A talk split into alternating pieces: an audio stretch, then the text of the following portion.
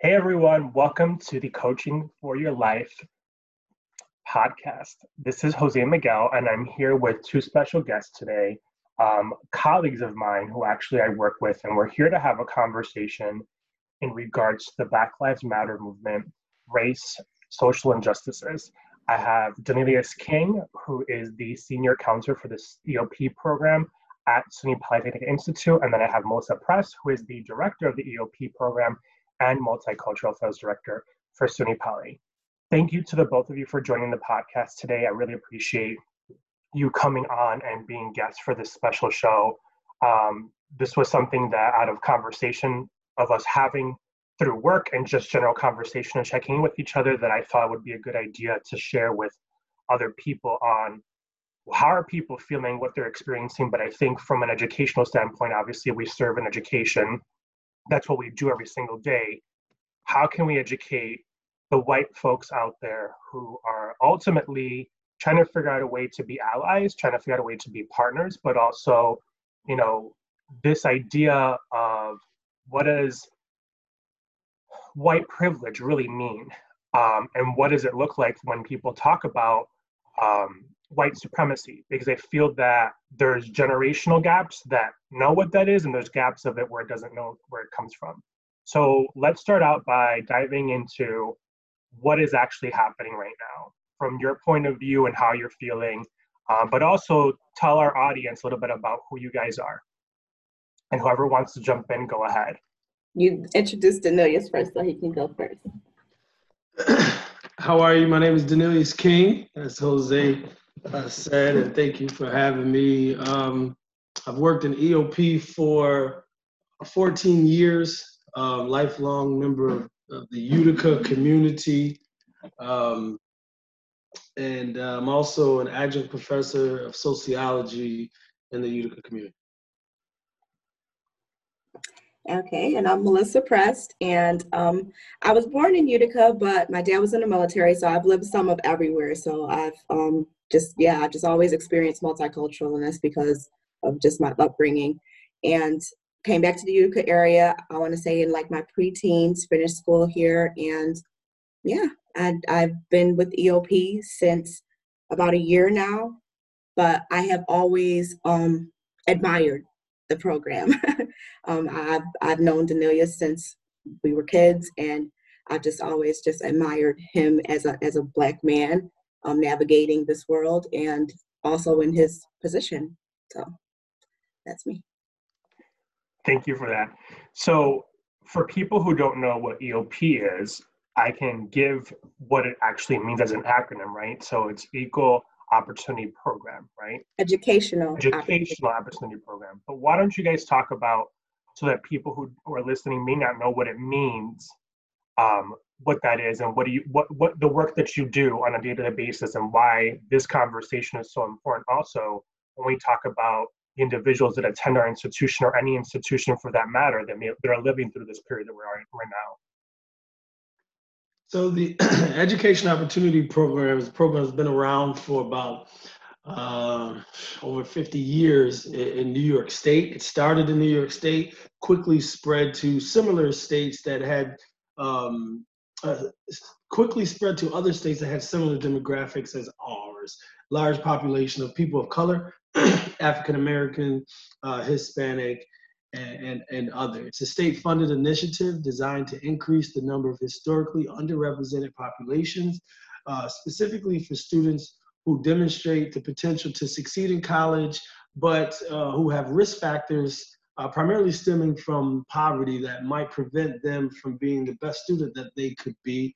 And so these students would not be admitted under traditional admission standards. Um, so they come in a little bit under uh, the traditional mission standards, and then uh, with uh, some wraparound services, specifically uh, financial, uh, academic, and cultural social programs, students will graduate do well and, and, and move on and, and become um, economic viable contributors of our society.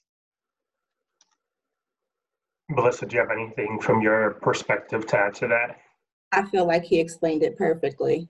I think that um, I would just really um, emphasize the fact that we're talking about historically disadvantaged populations here. I think that speaks a lot to the conversation that we're going to have today.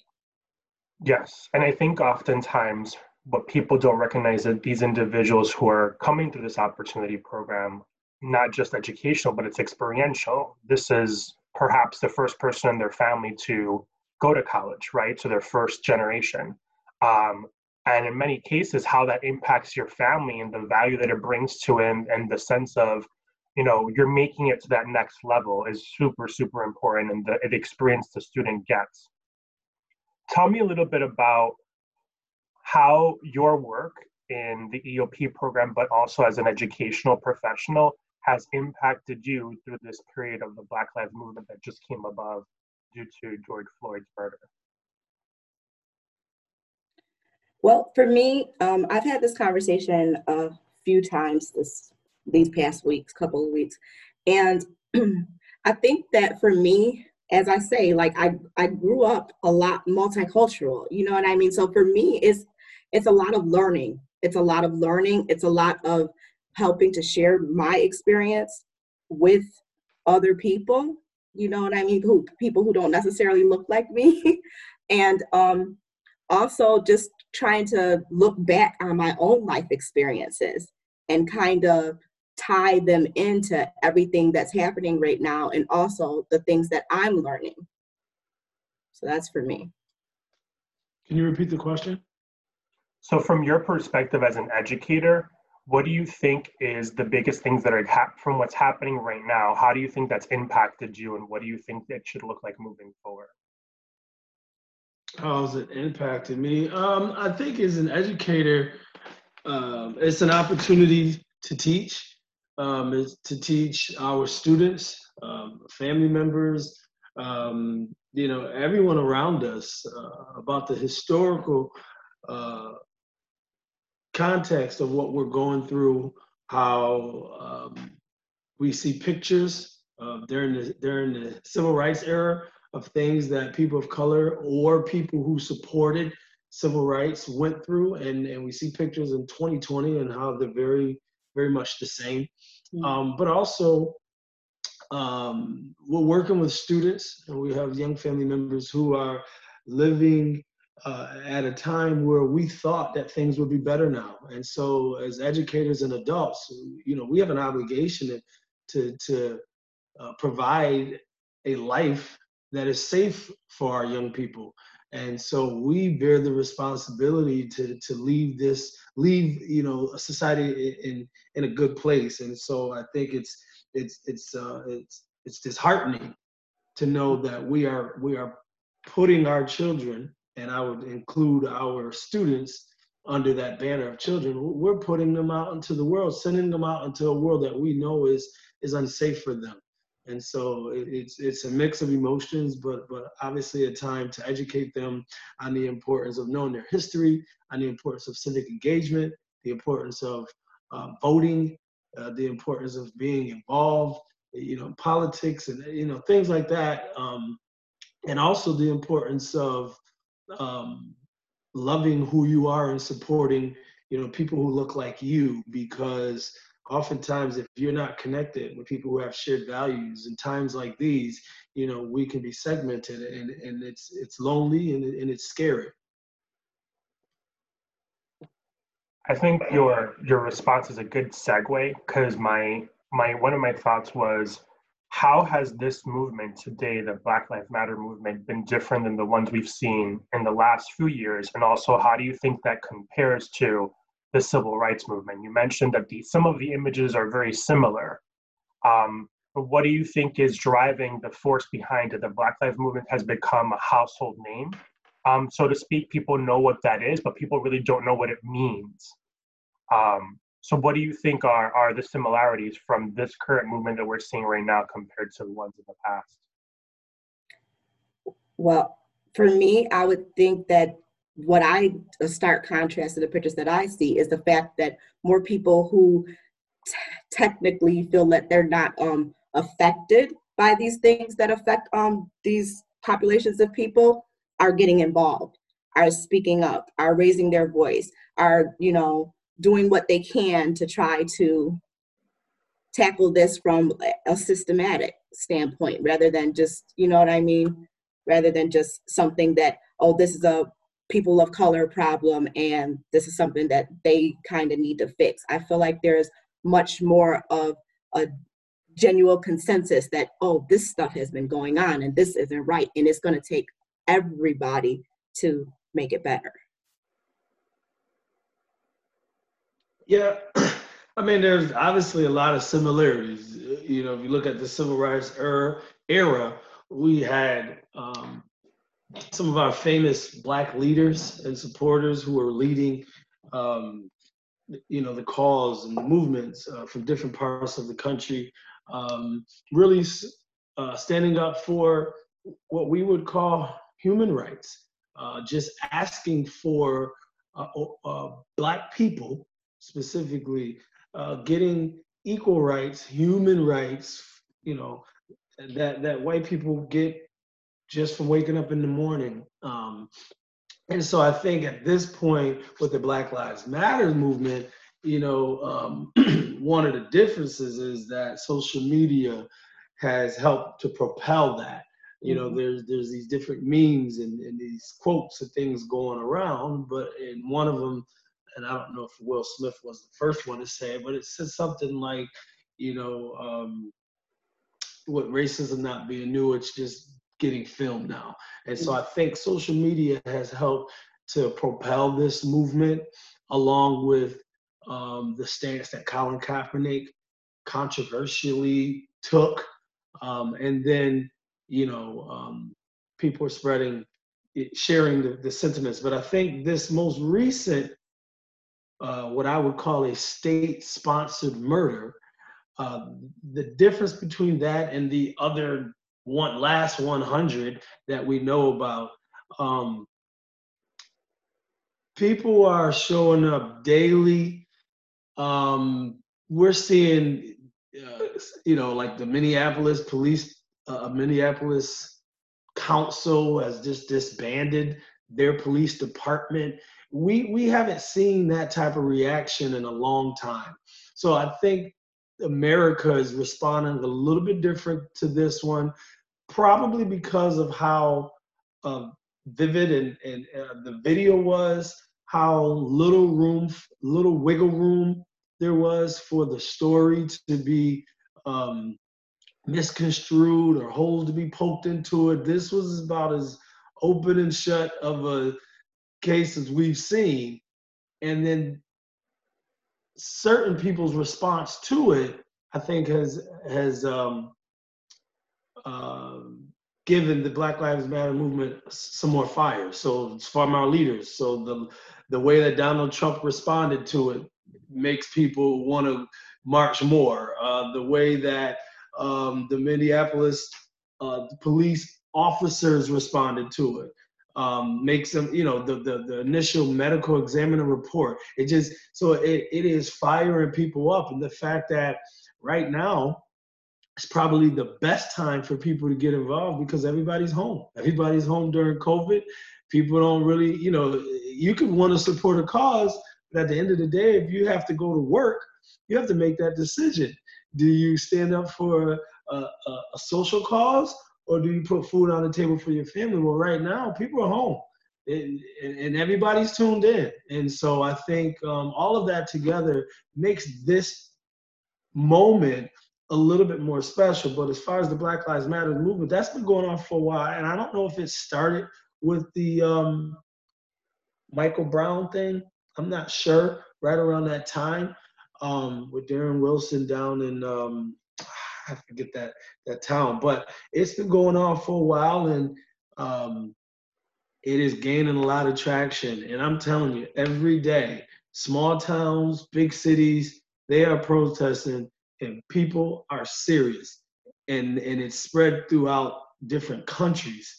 I mean, you're talking London and Greece, and and I'm like, wow, you know. So I think this one is a little bit different from an educational perspective, what would you want to tell the person who, because I think, you know, conversation wise, I think it's important that we know there's a lot of people out there that don't really know how a person of color feels with what's going on and how to like support them or even interact with them and say i feel a certain way for what's happening for you. They don't even know how to express those words simply by just saying that how would you how would you try and help educate someone who has no idea? Let's say for example it's someone who's never seen a black person and they're seeing this information on tv and they're trying to like decipher what's true and what do i read and what do i learn how would you talk to them about it? Denise you can take this one. So uh, for me there's there's many things that we could do. There is there's many ways to bake a cake right? And so uh, I would tell uh, supporters, and I ask get this question asked a lot, especially white allies, um, to be humble and to become a listener. Um, watch movies that will that you can watch in the privacy of your own home in a comfortable space to like just mercy or the help or Django, or there's a million of them out there, right? And you watch movies like that just to get some of the education because I think it's irresponsible for people to look at a situation like this as a one off or a protest, riot, or looting.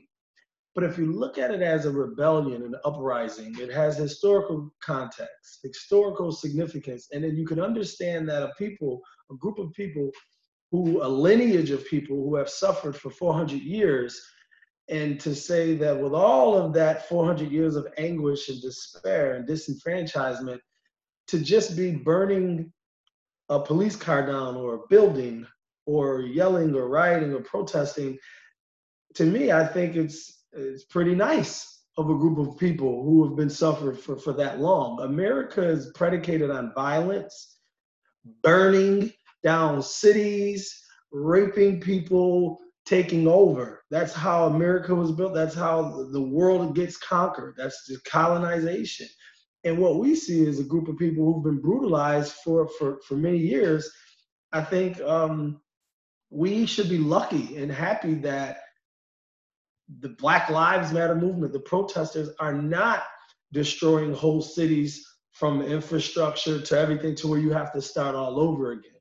Um, so, you know, I, what can people do? Well, we could understand what white privilege is. There are many people who don't, white people who don't understand what white privilege is.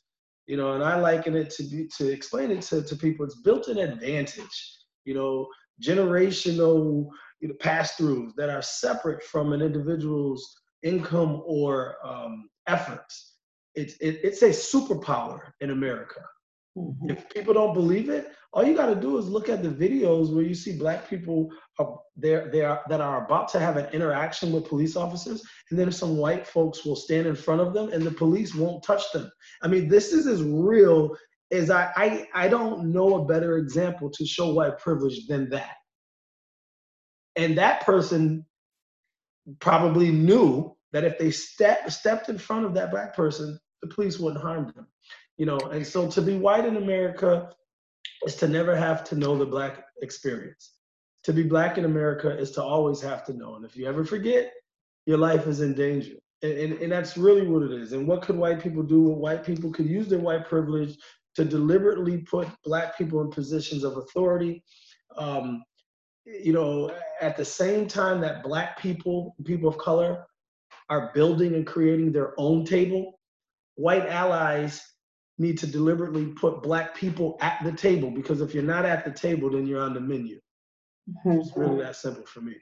That was a good thing. You brought something to my mind, Denise, when you just did that analogy about the um the white person stepping in front of. I've heard a lot of these protests that have been happening, they've actually been using that. They've been truly using that anal- analogy. Like they'll be protesting, and the, the, the, people of color, if you will, will be in the front line. And then as the they'll see like the um the police or whomever get getting ready to you know I don't know get violent or whatever, they will yell out white shield, white shield, and then the group of white people will come and stand in front of the and, it's just an amazing thing to see that to like really see this in front of your eyes and like how can people not like you say correlate that to like yeah. that's total white privilege i i started bursting out into tears i was watching um I think it was Saturday. I know I texted you guys yesterday, but I was watching something on the news, and it was an extensive video. They showed the whole entire clip of this young African American boy, and he was with this white girl, and they were the police were coming to where they were, not that the people were moving towards the police, right? So this young man was standing there, and the police kept coming closer and the white girl stepped in. And I didn't hear them say sh- white shield, but I could believe that that's actually what's happening. And she just steps in, and they backed up a little bit, and then she moved away, and they started coming closer, and then she stood and she said no, no, and she kept saying it over and over again. And he was on his knees as if they were going to attack him because he knew that if he moved, so then she dropped to her knees and, and was kneeled in front of him. It was so powerful to see that and it wasn't even just from the separation of white versus black it was also the male and the female this little girl who who i wish you know all kids can see that and realize that it doesn't matter what we look like it doesn't matter if you're a man or a woman or a boy or a girl it just sends so many messages and vibrations to like be able to say we are all human I wanted to add to because, like I said, I get this question a lot. I get it on Facebook. I get it from people that I know. I get it from every. You know, what can we do? White folks are saying is good white folk who are genuinely um, looking to to to help. Um, one of the things I believe is very important that white people need to understand is that they are not qualified to decide what issue is race related or not. What is this is racism, this isn't. This is they're, they're not if you want to learn about domestic violence, you don't talk to the you know perpetrators that is issuing domestic violence. You talk to the victims. If you want to learn about racism and and and and the effects, the irreversible effects of it, you have to talk to the victims. Many times in, in our society, white folks will say, "Well, I don't agree with that. That's not racial. That's not race related," and they're not qualified because their white privilege blinds them uh, from seeing. It prohibits them from seeing. And, and racism in our country is so embedded in every fabric of the institutions that govern our society, you won't see it because a white person has to say, they have to really know the difference between what they worked hard for in life and then which part had to do with white privilege. And it's hard. And so white privilege doesn't mean that white people don't struggle and white people don't work hard. But white privilege means that you're going to get an interview because of your name. Or another person, right, won't. And, and so that part, I think white people need to relinquish this expertise of most things to understand that we are the experts at identifying that and showing you no this is this is um, white privilege this is white racism this is and these are all agents of the overarching problem which i consider to be white supremacy mm-hmm. and so if if you work for an institution that is systemically racist then you become uh, uh, naturally an agent of white supremacy and where you may not be blatantly or, or overtly racist but you could be perpetuating those things by working for a racist system. And that's the thing that people don't understand. Or you could benefit from white privilege and in many ways still be perpetuating the racism that black people will see normally and white people will say, well, no, that's just a personal thing that you're going through. That brings up another thing for me because me and my husband were speaking last night and we were talking about you know all of these companies and these different celebrities and stuff that are coming out with all of these statements and these things that support black lives matter and donating all of this money to these different causes. And i said you know i said that's all commendable but for me it's like if you're that person like there there's realistic and practical ways that if you want to help to combat racism, you can do that. Like if you want to oppress me, Bank of America, don't like give a million dollars to, you know, promote racial equality. Give the black person that's coming in the fair shot at the loan that you're giving the white person. Do you know what I'm saying? Like there's practical ways that all these different companies and celebrities and stuff can really combat and fight racism truly and you know champion for equality rather than trying to make themselves look good. Because that's what it looks like to me. It looks like okay i want to make myself look good. The black lives matter movement is a thing to do right now. It's the end thing. So let me jump on this bandwagon when there's truly practical ways that your company and you as a person can truly combat racism if that's truly in your heart to do. I think, and that brings up so many points. I think the other thing is when we talk about the individual, the white person who doesn't understand, who's probably trying to think about where did this come from? And it goes back to the values of how they were raised, because we know that racism is a learned behavior right? We know that the idea of where racism comes from isn't because you you see it, it's because you're taught it. And it starts in the home, doesn't start in school. Although there are in, institutions that will preach that and show you that. I hope I don't know about any of them. I know we we live in our own world where we we see it every single day where we work, but the idea for a young child to, to, to understand racism, they don't know what it is how do you how do you talk about that when um, when you have people who are trying to say well this is what i was taught like it's maybe it's faith driven too right? That's that's also a huge thing for people when you talk about values. You talk about where they come from and their faith is driving their racism and they don't know how to how to rid, rid themselves away of it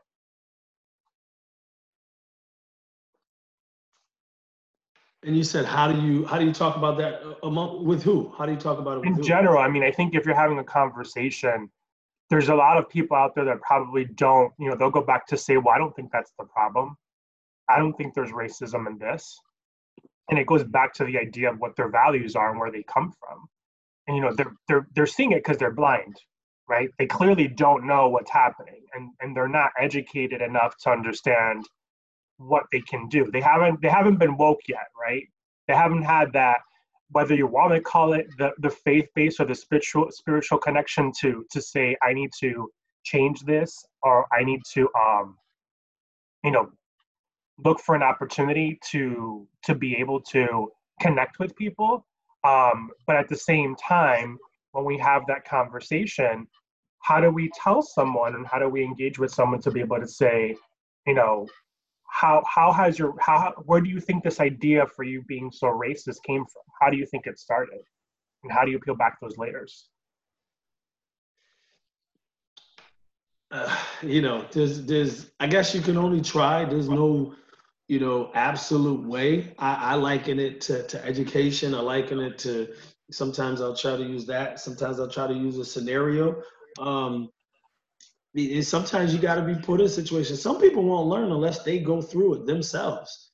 You know, um, I, I've I've been around people who said, you know, I, I got a call a few years ago from a woman I worked with her son and in, basketball, and she apologized to me. She said, "Man, I watched TV. I watched Baltimore. You know, I watched a parent run down. They're on TV, and the, the, black woman took her son and got him off of the front line and said, I, you know, I need you alive. And the white woman said to me, she said, I'm crying because I never have to have that conversation with my son. I, I never have to worry. So sometimes, you know, um, people don't understand because it's not real for them. It's not their experience. It's it's not their reality you know, we can tell people all day long, but unless they experience certain things, they may not, they may not, you know, see it. And then you bring up a good point about faith. Um, and, and that's one of my struggles with, you know, um, you know, organized religion because, you know, I grew up Christian. I, I, that's just who, that's what I was. I, I grew up African Methodist Episcopal Zion Church, believe in Jesus, and, and I still believe in God I'm more spiritual than I am religious. But what I do know is I study. And I know that the Roman Catholic Church gave permission to certain European countries to conquer other nations in the name of Christianity. Mm-hmm. I know that in our country, there's like 70% of our population is Christian, but yet we have a lot of evil things that are happening, you know, and so I know as Christianity, we are taught to, you know, turn the other cheek and love our, our uh, oppressor, it, it, those who hate us. But it seems to me like the victim is the only one that's loving the person that's doing the wrong. And the person that's doing the wrong is not learning the victim, but everybody on both sides is Christian. And so, I, I you know, when you talk about that faith base, we have to be honest about stuff. And so we're going to be honest about Christianity, and I'm not going to talk about Judaism Islam right now because I don't practice that. But if we're going to be honest about Christianity, we have to be honest about the fact that there's built-in racism and hatred within our religion, and people, some people practice it that way, but they say, "Hey, we go to church, we believe in God, we're you know this, and it, and it's okay." And, and if we're not if we not if we're not going to have conversations about that and be honest, we think it's taboo to say that there's bad things that happen under the auspices of religion or Christianity, then we're never going to come to a common ground. But if you know the history, I'm not shocked when I see a Donald Trump or, or, or white supremacist or KKK or anybody, the white nationalist movement, say we're doing this in the name of Christianity. I'm not shocked because the Roman Catholic Church issued the, the permission for certain countries to go take over and colonize other countries. And if they've been doing that for 500 years, it doesn't mm-hmm. surprise me that Christians will issue hate or put kids in cages and do evil acts and still go to church on Sunday. Right. I just have to say, I think that's every religion. it is, but I'm just yeah. going to speak Christianity because I'm a Christian and most people in America are Christian. But I think every religion deals with that. They just don't want to have that conversation. But I'm not saying Christianity is worse than any religion. I'm saying I can speak about Christianity more than others because I I'm a Christian. you know what I mean? You on mute. You on mute. Oh, okay. So, oh. you know, I I kind of want to wrap it up just to kind of think about, you know, kind of segueing, what are some of the things that you think you'd want to leave people with as a tad bit? I know this is kind of a deep conversation. We can probably go in deeper, and I think we can go talking about it for hours. What is the one thing you'd want someone to know um, today who's living and hearing and seeing perhaps about what they can um, learn about this experience and what's happening right now. Say that one more time. I'm sorry. What's the one thing you want people to know who are who are going through who are living in this experience right now through the Black Lives Matter movement and I think it's just beyond the Black Lives Matter movement. I think it's a combination of so many different things, but the ideation is under the layer of the Black Lives Matter movement. It's everything that's happening in our country that needs to change for social justice. But what would you want someone to know? for me, the takeaway would be to share in people's experiences. And I mean like not only like just listen to them, but like try to learn as they're as these people are telling you about their experience or as you're seeing them go through these experiences, share in that, like share in that pain, like really try to learn from that. And I mean that in every way, because as I say, like with growing up with multicultural or whatever, like trying to like learn stuff and, and stuff now even even that even with going over my experiences going back over my experiences of growing up and stuff I, it's all a learning experience so i just think that that's what people need this is what we need more than ever is really sharing in each other's experiences and really being able to share with each other and really not try to make them invalid. Like I don't want to invalidate any of your experience or the way that you feel about what you've experienced, and I don't want you to do that for me either, because I think that that happens a lot too, even within the community of people of color. Because as I say, with growing up the way that I did, I don't feel like necessarily I was ever accepted in either group. So, you know, I just think that it's, it's time for people to really start making people feel like their experiences are valid. Listen, sharing that pain, sharing that so that we can learn and we can grow. Yeah, and I would just say just just holding people accountable. Um, you know, when it comes to the white supremacy, white racism, white privilege in our country. Um, those in power, white men created it, and they they bear the, the greatest part of the responsibility to fix this problem. It, black people are the only group of people who has to you know fix their own community or govern their own community you know no other group of people have to do that and, and, and, you know, when we talk about our issues uh, or things, say we have an issue with police brutality, people bring up stuff like black on black violence. And it's just like we play a game in our country where we condemn people of color for things that we don't condemn other groups for. I think so. We have to hold everybody accountable, but at the same time, people of color, you know, they have to bear responsibility for the things that they have to do as well. And so we have to, you know, if, if there is a situation where okay, let's say people are looking to fix a problem, whether they're part of the white establishment or not. And then if you are black and you are you're not helping, well, you got to get out the way too. You know, you can't continue to make matters worse. And so it's not a thing where it's only falls on the white establishment, but make no mistake about it.